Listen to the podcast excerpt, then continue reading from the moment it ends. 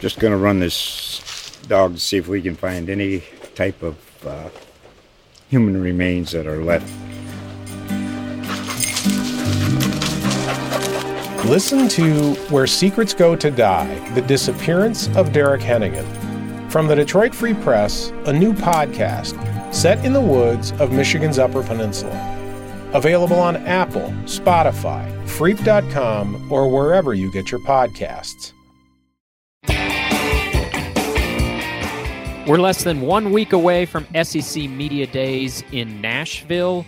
Will the media finally pick someone other than Alabama to win the SEC championship? We will get into that today on this installment of SEC Football Unfiltered, our podcast from the USA Today Network. I'm Blake Toppmeyer back alongside John Adams. But before we get into SEC Media Days, going to dissect some comments from Brian Kelly. I was down in Baton Rouge late last month to sit down with the Tigers' second year coach talk about the state of his program and his outlook on LSU's future. And he had some interesting comments on when LSU might be ready to seriously contend for a national championship. So, John, let's start there with LSU and Brian Kelly. The hype is soaring. Some publications, including Athlon, see LSU as a top 10 team. Athlon has LSU at number six in their preseason national poll. Do you feel like LSU is being overhyped, or are those realistic expectations entering Brian Kelly's year two? Blake, I think those are very realistic expectations. Uh, I've been so impressed with what with what Brian Kelly has done since he since he went from Notre Dame to LSU. Uh, he's recruited well, recruited the state well. He's uh, he's also really done a nice job of complementing the talent he had on his roster with transfers. I think he's been very strategic in what transferred transfers he acquired, and I think it had a lot to do with success uh, last season. He's also, when you look at, it's so crucial now. How good are you at quarterback? Well, he's got a Jayden Daniels as a Heisman Trophy candidate. And backup Garrett Nussmeier would probably be starting for a lot of college teams this season. So everything about what he's done so far, he gets a good A if I were giving out the grades. Yeah, and LSU returns eight starters on offense. They return two of the top quarterbacks in the conference, and, and Jayden Daniels and, and Garrett Nussmeier. And and for many folks, myself included, they're they're kind of in that dark horse range for the college football playoff have to play Alabama on the road. They open up in a neutral site game against Florida State. Florida State expected to be a preseason top 15 team. But if you, you know, if you kind of get away from the schedule a little bit and just look at at what teams return, LSU returns a, a lot of talent from a team that uh, won the SEC West last year. Yes, they they lost to Georgia in the SEC championship. They lost during the regular season to Tennessee and to Texas A&M but they won the West. They beat Alabama last year, and so they are the reigning West champions. And and I do think I agree with you. I, I think they the expectations are realistic. I think the playoff hopes are within reason for LSU, and that's why I asked Brian Kelly. You know, at what point can LSU seriously contend for a national championship? Let's listen to what he had to say in response to that. What point do you feel like this program will be ready to contend seriously for a national championship? We need another year of recruiting. One more really good year on both sides of the ball, um, I think puts us in a position where I think year three, the consistency piece, the depth of our program, the messaging, all the things that we do on a day-to-day basis puts us in a position to compete for a championship.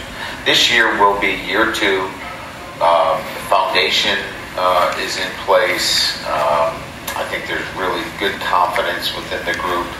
Uh, we've got good players. There's some holes. There's a little air coming out of the tire here and there. I think we've kind of patched most of it.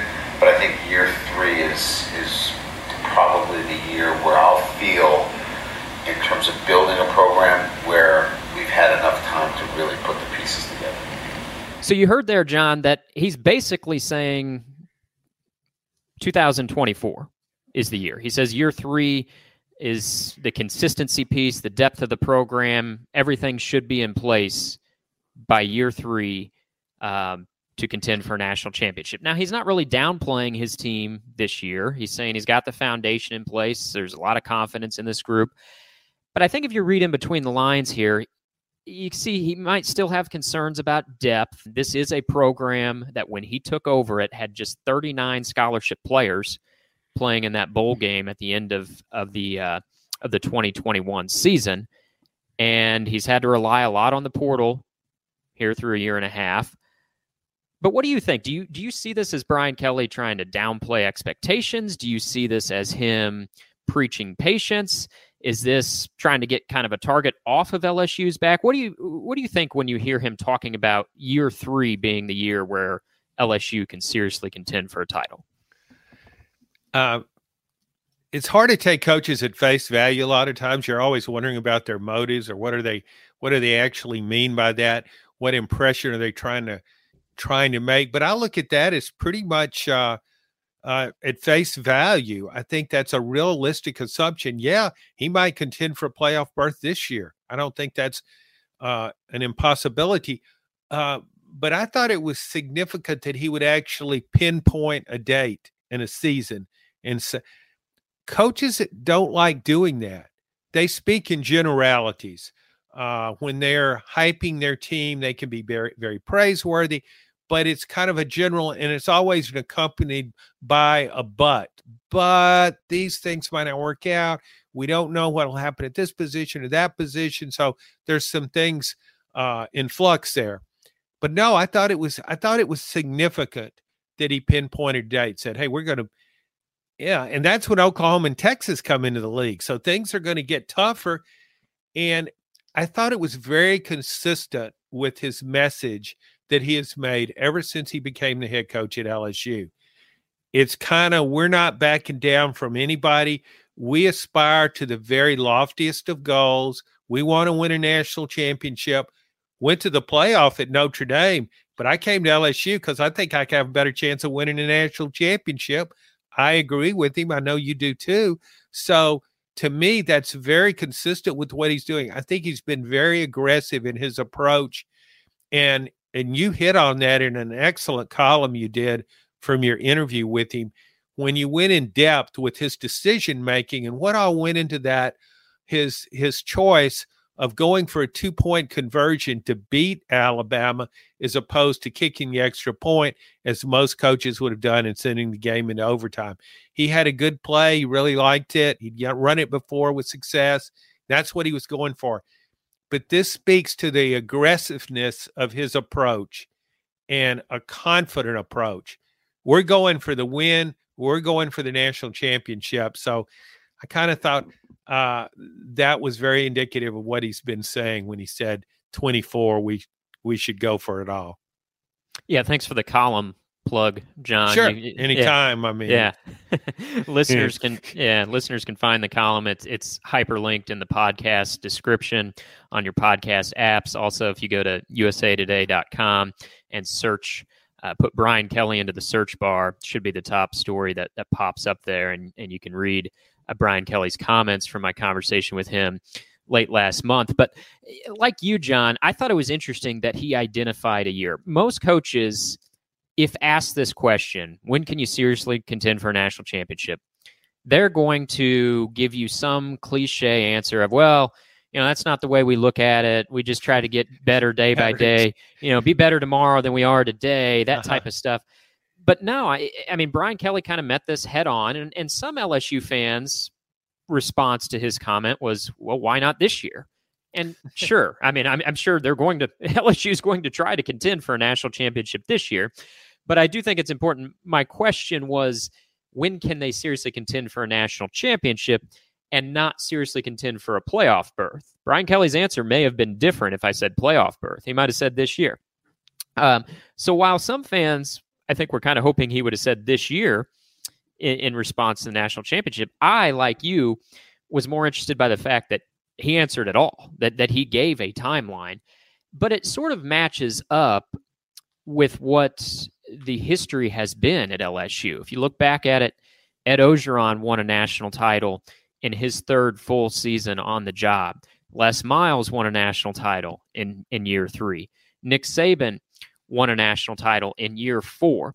So if you look at the past few coaches, whether Brian Kelly says it or not, he has to know that given his contract, given LSU's history, given his pedigree as a coach, yes, by year three, uh, I think that fan base, that administration is, is going to expect LSU to seriously contend for a title. And so I don't want to speak for Brian Kelly, but to me, the way I look at this is why not say it? Why not admit what we all know to be true that by year three, he's going to be expected to contend for a national championship? And it sort of matches. Um, to your point, John, with with sort of the mentality he's had since he's been there. He's been saying they want to play Alabama every year even after the conference expands. They want to play the toughest teams in the conference. Uh, and if you look at where that nine game schedule is is headed for LSU, if it eventually gets approved, their rivals are slated to be Alabama, Texas A&M, and Ole Miss. That's a pretty tough collection of rivals, and Brian Kelly has has not complained about that. I think he's here because he thinks he can win a national championship at LSU. He has the resources. I think he believes in his coaching ability. And if year one and this offseason are any indication, I think LSU's on the right path. Yeah, I don't think it at LSU with the success it's had. Uh, when LSU's been good, it's been really good. And with that kind of success, there's it's really pointless to go in and say, well, we're we want to we want to build towards success. We want to challenge Alabama and uh, we eventually expect to do that, but no, you're expected to do that right now. And and even though he's talking about yeah, 24 could be our year, 22 his first season on the job with all the disadvantages, that was really kind of his year too, because it was a considerable upgrade over what Ed Orgeron had done. And, and you pointed it out uh, the attrition on the roster, this was a very depleted roster. And, and that's why I was so impressed with, yeah, LSU can go to the portal. Sure, everybody goes to the portable portal, but I thought he did a really nice job of pinpointing where he needed to go. What were the weaknesses on this team? And I thought he did a really nice job of uh, improving those positions where there was uh, a shortcoming. So I think LSU fans shouldn't be worried that it's that he's not predicting a national title this year. I think they should be, and I think for the most part they are the fans. I, I think they should really be embracing the idea that he's not backing away from anything. He's not he's not saying, "Hey, we hope to challenge the best teams in this league." He's pretty much sending a message that we're going to be one of the best teams in this league. Doesn't mean we'll win a national championship every year, but we're going to be right there. I mean, hey, I beat Alabama last year with a depleted roster. What I, I don't need to say anymore to uh, back up the confidence I have. You know, one more thing this this comment tells me, John, is that Brian Kelly believes in his backup quarterback Garrett Nussmeier. Because if he's got 2024 circled, year three circled, as the year they can seriously contend for the national championship, well, this is LSU's final year with Jayden Daniels. And, and we know Brian Kelly believes in Jayden Daniels. This, this is not to say otherwise. Uh, he's been very complimentary of him, particularly the way he developed from week one to the end of last season. And and I mean, the proof is in the production. All you got to do is is look at the way Jayden Daniels played throughout the course of last season to see uh, the way he grew a- as a quarterback. Um, however, this is the final year of LSU with Jayden Daniels, and then they will have conceivably two years with Garrett Nussmeier in line to be the starting quarterback. And you know, this tells me that that Brian Kelly believes in both of those guys. And why not? I mean, we saw what what Garrett Nussmeier did at the end of the season, coming off the bench against Georgia put up some big numbers in that SEC championship loss. He did it again, uh, splitting time with Jayden Daniels in the bowl game against Purdue. And I don't look for for LSU to play a true quarter a true two quarterback system this year. I think Jayden Daniels is going to be the guy as long as he's healthy and productive, and Nussmeier will will fill that backup role. But if there's a game or two where Jayden Daniels struggles, I would look for Nussmeier to get a shot. I mean, he he showed that uh, this this depth chart's sort of a one A one B situation. He's that good as a backup, and and he'll be in line to be the starting quarterback, you know, in 2024. Yeah, I, I, that's a really good point about the backup quarterback, and uh, I, I, think another uh, one thing we don't I don't hear too much about with uh, Brian Kelly. He is an offensive minded coach. He that's where he, as an assistant, he was on the offensive side of the ball. But you don't hear a lot about him as being an offensive guru, or, or it's like you know, watch out for his offense as a dynamic play caller, that kind of, you don't really hear that and I and I thought that was something that was brought out uh, in your column you did on the Alabama victory and the two point conversion. This guy's a pretty good offensive coach, and his history, their history reflects that. He didn't have the playmakers in Notre Dame consistently that he will have at LSU. I don't think. But that's one thing that, that when I look at that roster this year, when you've got a receiver like Malik Nabers, and you and you've got a quarterback like Jayden Daniels. I mean, Brian Kelly knew what he wanted in a quarterback to run this offense because he had guys on the roster and he goes out and gets Jayden Daniels as a transfer because he knew he fit what he wanted to do. And Jayden Daniels exceeded expectations in my mind. I didn't think he'd be that good. He's a better passer than I, I thought I was thought I thought he would be when I saw him at at Arizona State. So it just got a lot of he's got a lot of things going for him and and that backup quarterback situation is so crucial. It's hard to develop depth now in the transfer era with quarterbacks. But he's got a guy, like I said earlier, that could start for a lot of teams. And if something happens to Jayden Daniels, whom you'll ask not to just drop back in the pocket and throw, but also run on design running plays, I think it's uh, it really contributes to comfort on that staff to know that you have somebody like Nussmeier waiting in the wings. John, I want to return to LSU a little bit later in the pod, and we'll loop Alabama into the conversation at that point and how the media that cover the SEC, how we think they might vote in their predicted order of finish for the conference that will be unveiled next week during Media Days. But before we talk about that, I want to dive into Media Days a little bit because we're going to hear from a couple new coaches in Nashville next week. Zach Arnett, first year coach at Mississippi State, was formerly the defensive coordinator. We'll hear from him from the first time at this event. And then Auburn's Hugh Freeze, we've heard from him before at SEC Media Days, uh, but this will be his first time representing Auburn. And then, of course, all the other coaches will be there as well. Now, the impact of this event on your season, uh, let's be honest, is probably nothing. Uh, I, I, I don't think that anything you say in July is going to affect the results September through November. So let's let's throw that caveat out there. But with that in mind, you can, a little bit anyway, affect your image as a coach. I think by how you how you speak, how you captivate attention, the type of publicity you generate during your 30 minutes in the main room that is televised on SEC Network. So when you look at this lineup, John, which SEC coaches maybe have the best chance of sort of uh, improving improving the way that uh, that folks look at them, improving their image, uh, giving themselves a boost. Who, has got the best chance to um, kind of polish their image in Nashville next week? Well, I'll start by continuing on the Brian Kelly theme.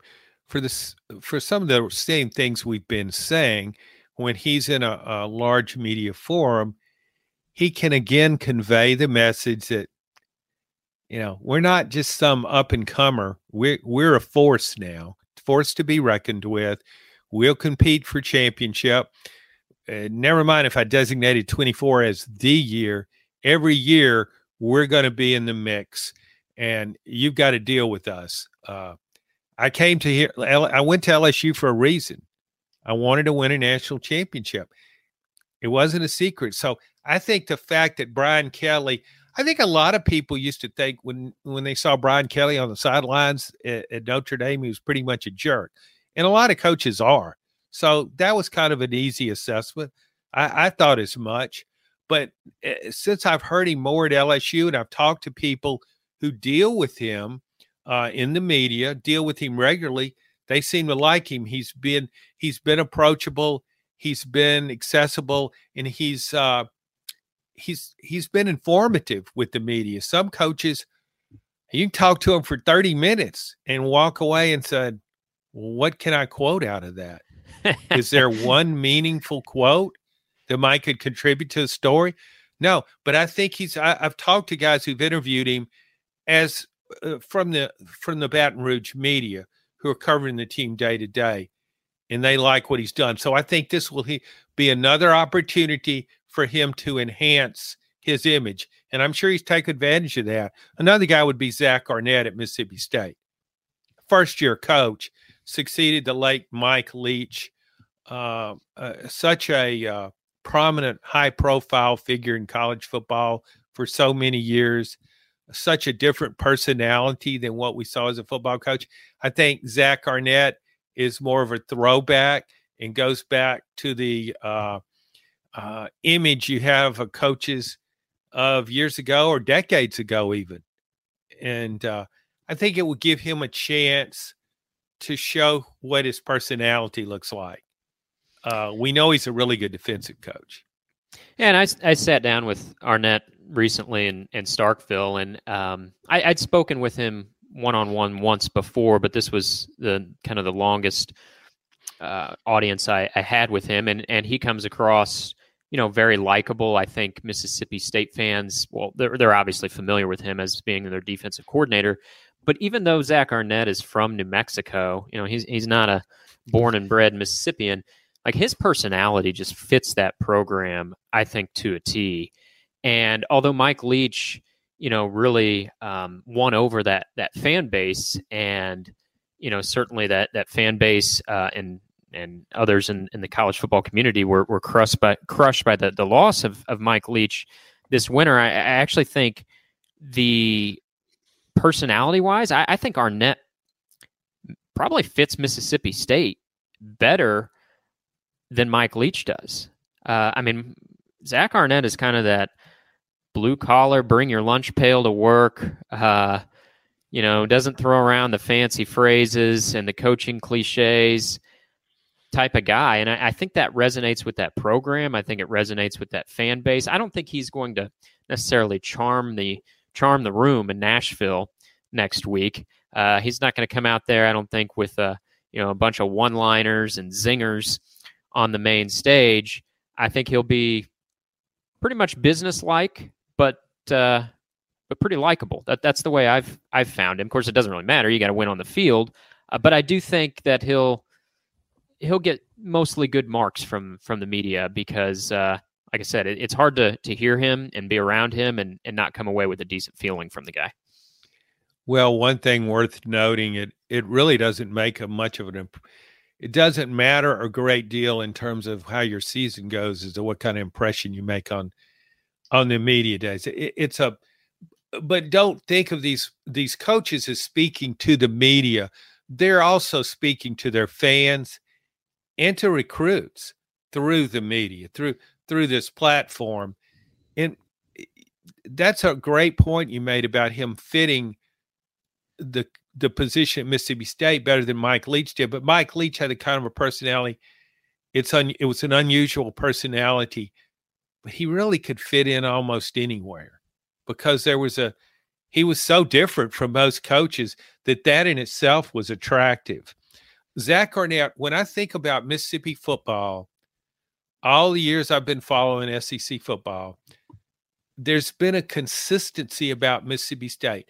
Never mind if Mike Leach ran an air raid offense where you might throw the ball 60 times.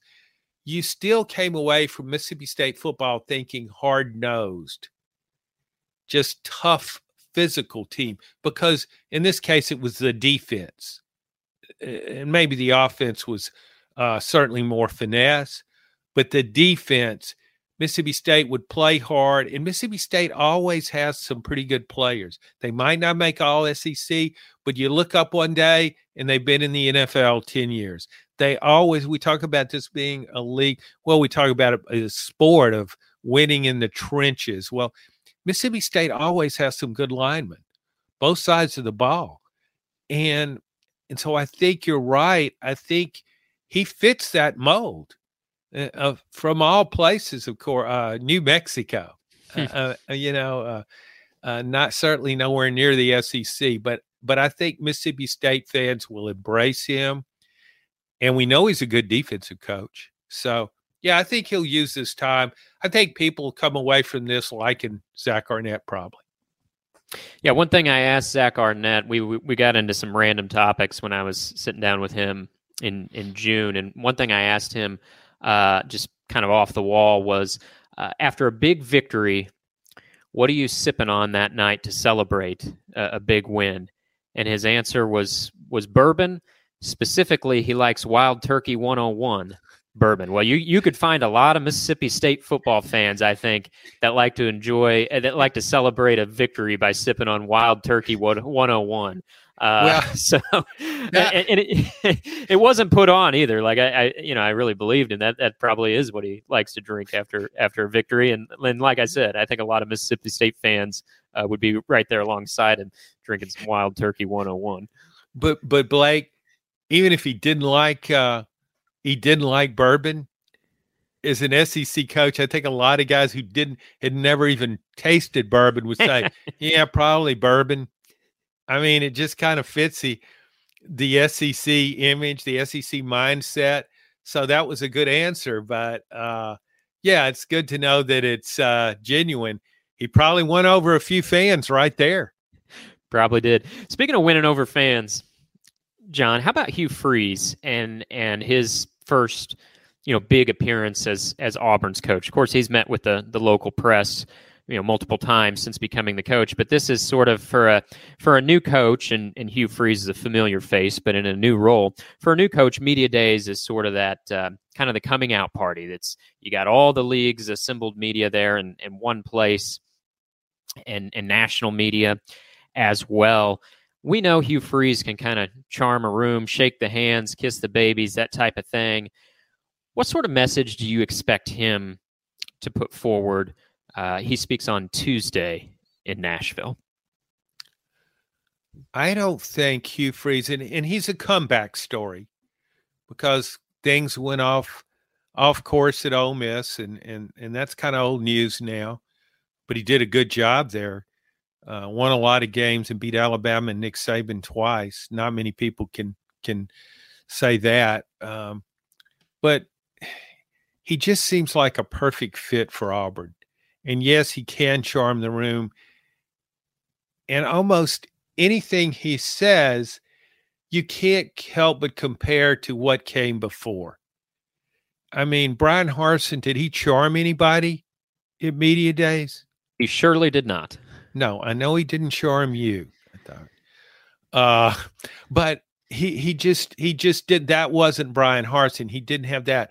So oftentimes when you you rid yourself of one coach, what that coach lacked, you look for in the next coach. So now you bring in Hugh Freeze, who's Southern, who sounds Southern, who acts Southern, and who can really connect with the Auburn fan base which Brian Harsin struggled to do.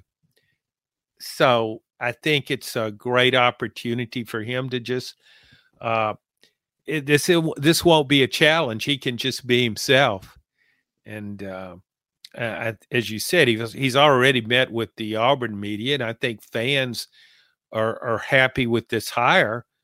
So he's got to do it on the field, but he's got all the credentials. He this is an offensive minded era. He's an offensive coach, and I think he can kind of. I think for him eh, on a media platform in Nashville, I think all he really needs to do is remind people what he's done and where his roots are. And that will that will speak volumes. Yeah, if I had to predict the so-called winners and losers of of media days, which is really kind of a, a joke storyline, but if I'm in, if I'm going to engage with this joke storyline, I would predict that that Hugh Freeze would would be among the winners of of media days. The question is, how much can Auburn win on the field this year? And I remain skeptical of that, John. The, the, the the very little news that comes out of media days, and there's not much. You know, you get some quotes, some headlines, mm-hmm. some some clips that are shared on the SEC network and on social media, but not much news is is usually made. But the the news that does come, in so much as it is news, is the media's predicted order of finish for the conference and the preseason media all conference teams. When it comes to the predicted order of finish, I think it's going to be interesting both at the top and the bottom of the SEC West. And I want to get to the top in a moment, but we'll start with the bottom first. Because I think you could make a case, and I haven't decided my ballot yet, but as I think about it, about a week out from, from that ballot being due, I'm considering putting Auburn at the bottom of the SEC West. Now, I put them at the bottom of the SEC West last year. And yes, Auburn had a bad season. Brian Harsin was fired. We know that story. Hugh Freeze has brought in a plethora of transfers to address the holes in this roster. And yet, I think Auburn still got question marks. Quarterback, they, they did try to address that through the transfer portal by adding Michigan State former starting quarterback Payton Thorne but they're they're going to be so reliant on transfers and I don't know that they added the type of top end transfer talent that can overhaul the roster in one year. I'm tempted to put Auburn at the bottom of the West. A, a couple swing important swing games for Auburn. Uh, they host Ole Miss at home. They host Mississippi State following week. Th- those two games, to me, I think will be crucial to Auburn remaining out of the out of the cellar in the West this year. One other thing to note about their schedule, they get Vanderbilt as their second team from the East as as a crossover opponent in addition to their annual date with Georgia. And so that's advantageous that you know, of all the other teams you could get in the East, you'd want Vanderbilt. What what's your thinking on that, John? As as you think, we'll get to the top of the, the West in a moment, but as you think about the bottom of the West, are you tempted to go with Auburn down there, or or would you go a different direction? Well, I mean, Auburn would definitely be in my bottom too. Um, I, I think you brought up two points. Uh, one, it plays Vanderbilt from the East and and a second it plays Mississippi State at Auburn. To me, it's between Auburn and Mississippi State for last, and I think Auburn has a great home field advantage, and I think that advantage will be magnified with the new coach, the enthusiasm that that brings. Um, I think Mississippi State it, it's going to a different offense. Now I read that yes, they will retain some of the air raid principles, and they have a proven quarterback, Will Rogers, in the air raid system. I think it's going to be a dr- dramatic overhaul offensively, just a mindset. And I know Zach Arnett's a good defensive coach, but that could nullify nullify the quarterback advantage it seemingly has over Auburn. I don't know how Will Rogers will fit a more conventional offense. This is pretty the air raid was pretty much what he ran in high school. Now I look at Auburn and and certainly the the quarterback situation scares me. But Hugh Freeze has been really good at quarterbacks. And anytime you get, if you're a West team and you get Vanderbilt as your East, one of your two East opponents, you got to feel good about that. That that's like a bonus. So I, I think Auburn can finish. Six. I don't think he can finish higher than six because it's still, you know how it goes in, in, in this in this conference, Blake once you get down, it's not as though somebody's going to reach down and say, "Hey, let's give uh, let's give Auburn a helping hand. It's down. We want to make the conference stronger overall. Let's see if we can help lift them up. No, they want to step on your neck and make sure you stay down. It's hard to come back up when you're down. And I think that's the challenge Auburn faces. Now, at the top of the West, John, it's going to come down to really two choices. It's the media is either going to pick Alabama or LSU to win the West. Alabama has been the media's pick to win the SEC in seven straight years, not just the West.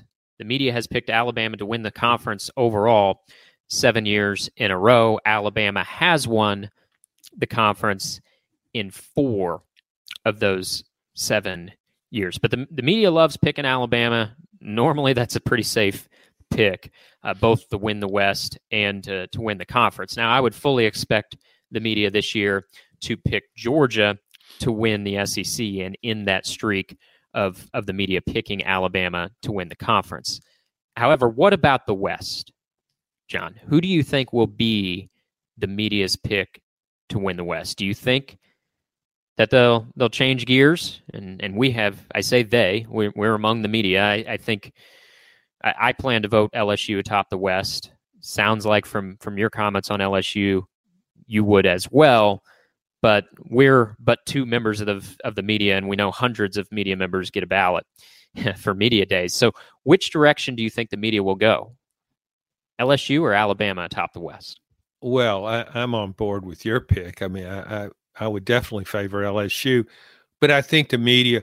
Keep in mind there are a lot of media that go, that go to event, this event and and vote that are from Alabama. So that's one positive. And, and just out of habit, Nick Saban, Alabama, the dominant program in college football.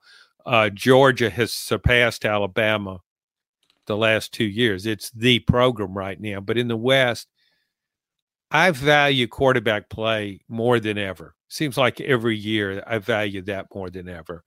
And uh, the difference in Jayden Daniels at LSU and Jalen Mil- Milroe, whom I think will be the quarterback at Alabama, is substantial.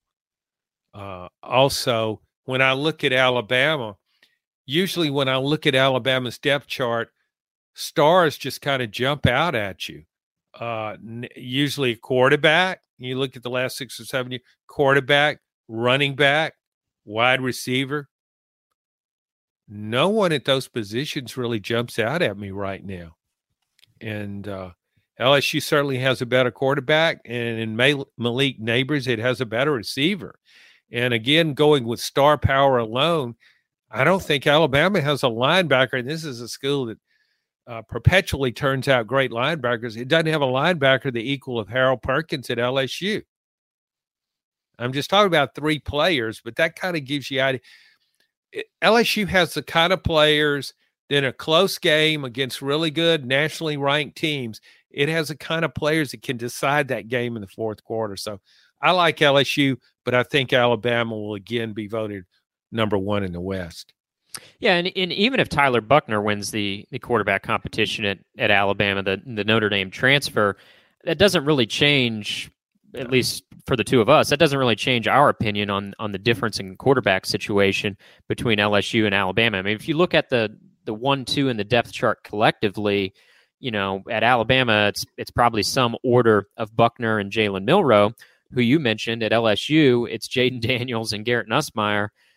I mean, either of those top two guys at LSU would would probably be the starting quarterback at Alabama. So I do think LSU has an undeniable quarterback advantage. You mentioned some of the other positional advantages they have. Alabama maybe has a little bit of a depth advantage uh, but some of that depth is is youthful. The one thing that, if there's one thing that gives me pause, and I think it will give a lot of members of the media pause and, and may encourage enough votes that Alabama has picked to win the West, is that game will be at Bryant Denny Stadium. And if you look at Alabama's track record at home during the Nick Saban tenure, they've been almost unbeatable at in home games. They've they've lost just seven total home SEC games in Nick Saban's tenure, dating back to that first season at Alabama in 2007. I mean, that's just it's remarkable. They they have not lost a conference game at home since 2019 when LSU went undefeated, won the national championship. So you know it can be done. They they do occasionally lose a home a home game, but it's it's pretty rare. And so if there is some pause and and an argument to pick Alabama, I think that's just it. Is is that the head to head will be played in in Tuscaloosa. Yeah, that's uh, certainly that's a tremendous home field advantage, but uh, I just think LSU's the kind of program that uh, it's won enough. It's not like Bryant Denny Stadium will be a, a, a foreign venue to the veteran players on this team, and these guys have been in tough. Eh, Alabama is the only tough place to play in the SEC. Uh, Auburn is a tough place to play. Tennessee is a tough place. Florida is a tough place. Georgia, Georgia, Texas A&M, on and on. So it's kind of like I think a great home field advantage for just a one Saturday deal was if you showed up and there were about 500 people in the stands, because the the visiting team would be like, "Well, what happened? What what's going on here? Silence. Nobody cares." It, it would just be so typical of an SEC guy. So that's certainly an advantage, but I think it's one LSU can overcome. I would rather have an advantage at quarterback than at a venue. Yeah, and I mentioned how good Alabama's been at home while Saban's been there, John. But three, I believe it, three of those home losses during Saban's tenure have been to LSU. So if there is a team to get them in Tuscaloosa, LSU is the the likeliest choice. So that's sort of the, the counter argument uh, to to that home field advantage deal. How about the East, John? I mean, of course, Georgia's going to be picked to win the East. I'd be stunned if they're not picked to win the conference, even though the media normally goes with Alabama. Back to back national championships is going to sway the vote to Georgia. I don't think, I, I think it would be very surprising if anybody other than Tennessee is in that number two position in the East. And I think we have a pretty good idea who's going to round out the voting in the East. It'll be Vanderbilt at seven. How about that three through six range? Do you think there's much mystery in that pecking order, or do you see it being pretty clear cut? Well, I'm I'm just thinking about that. Uh, I don't think it's clear cut at all. I, I just it's hard to distinguish between those teams. When I look at you're talking about four teams: South Carolina, Missouri, Kentucky, and Florida. I'm really down on Florida right now. I don't again go I go back to quarterbacks. I nobody uh, throws a has a parade or throws a party when it signs a quarter transfer quarterback from Wisconsin. Uh, that's never happened, uh, and and that's what Florida's going with. Graham Mertz. Uh, I like South Carolina because of its quarterback. If I'm picking a number three team, it's South Carolina because of Spencer Rattler. And I think I would. I think I would go Florida six. And I mean, we talk about like eh, you know big name programs that I would be tempted to put near the bottom of my ballot. I said I'm. I haven't decided yet, but I'd be tempted uh-huh. to go Auburn seven in the West, last yeah. in the West. I'd be uh-huh. tempted to go Florida sixth in the East. I agree with you. South Carolina third in the East. It's interesting. You know, I think Shane Beamer he works a, a big room like this at media days very well. He's comfortable yes. in this setting, and because of the way South Carolina finished the season, their final two games before it got to the bowl, where they lost to Notre Dame in a close bowl game, but before that, they beat Tennessee, spoiled the Vols' playoff hopes.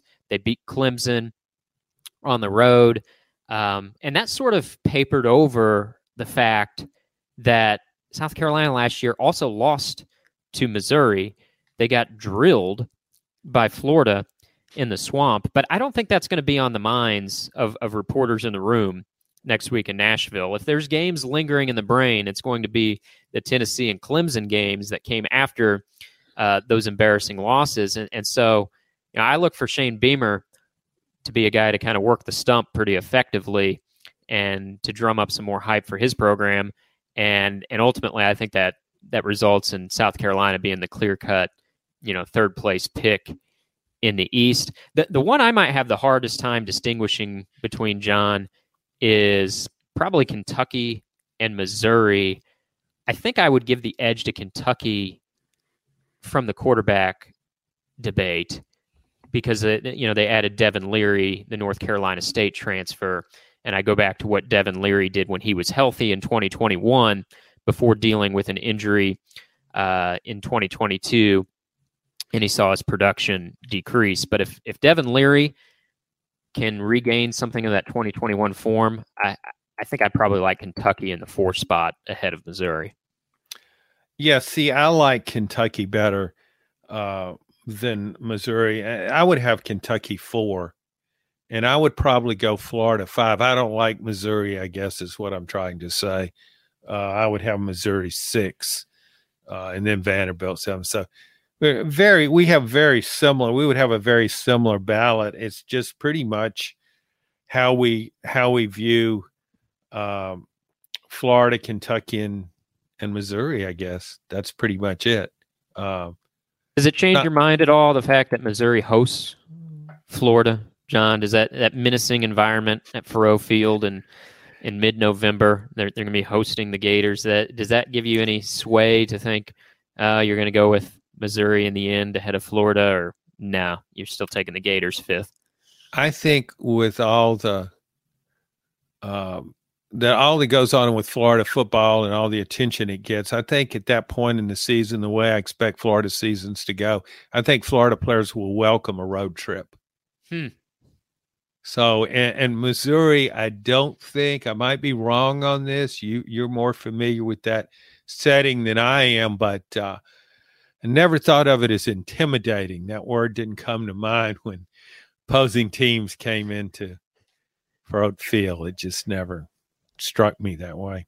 Yeah, I'm just so down on the Gators. I would I would give the edge to Missouri, well, and I I know we both are, so we're kind of splitting hairs here. Yeah, but. we really are because I, well, I'll say this, and I, I'm not, and I'm not even sure Brady Cook will be the quarterback. They who did drawing a blank on the Missouri signed a transfer from yeah, they got uh, Jake Garcia from Miami. Miami, yeah. yeah, and they also have the uh, the red shirt, yeah, freshman who uh, guy that plays baseball, Sam yes, Horn. Yeah. Sam Horn, yes, thank yeah. I, I still think Brady Cook was a better player last season than I thought he would be.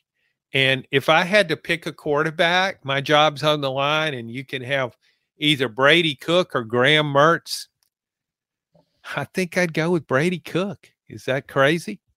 I think you're talking yourself into the Tigers fifth in the East. That's what I'm hearing, John. Maybe not. No, I'm just saying Vanderbilt belongs. I mean, uh, Missouri belongs ahead of Vanderbilt. Is what I'm saying. Oh, okay. Fair enough. Fair enough. Well, John and I will have commentary throughout SEC Media Days next week. It's a four day affair. It begins on on Monday, uh, and we will be back with you to discuss here on SEC Football Unfiltered. Thanks for listening to today's episode. Just going to run this dog to see if we can find any type of uh, human remains that are left. Listen to Where Secrets Go to Die The Disappearance of Derek Hennigan. From the Detroit Free Press, a new podcast set in the woods of Michigan's Upper Peninsula. Available on Apple, Spotify, Freep.com, or wherever you get your podcasts.